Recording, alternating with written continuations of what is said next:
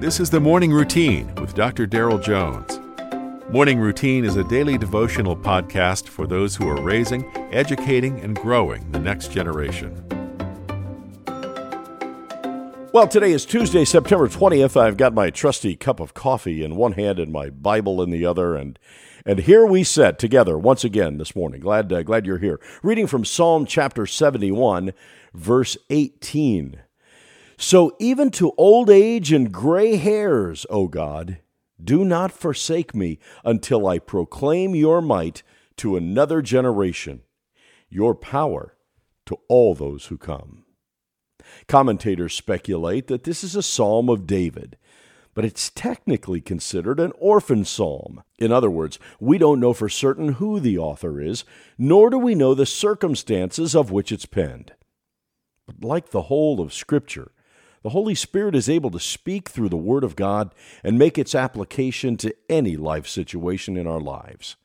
The psalmist in today's passage requests not to be forsaken until he proclaims God's strength to this generation. The psalmist is simply asking God to provide everything needed so that the power of God might be communicated to everyone within earshot of the psalmist. Often we take on what is intended for God alone to bear. A weary person with a heavy burden need only to set the weight upon God, who has both the strength and the tenacity to bear that which we find overwhelming and immovable. In its simplicity, we can point to the power of God in practical everyday life.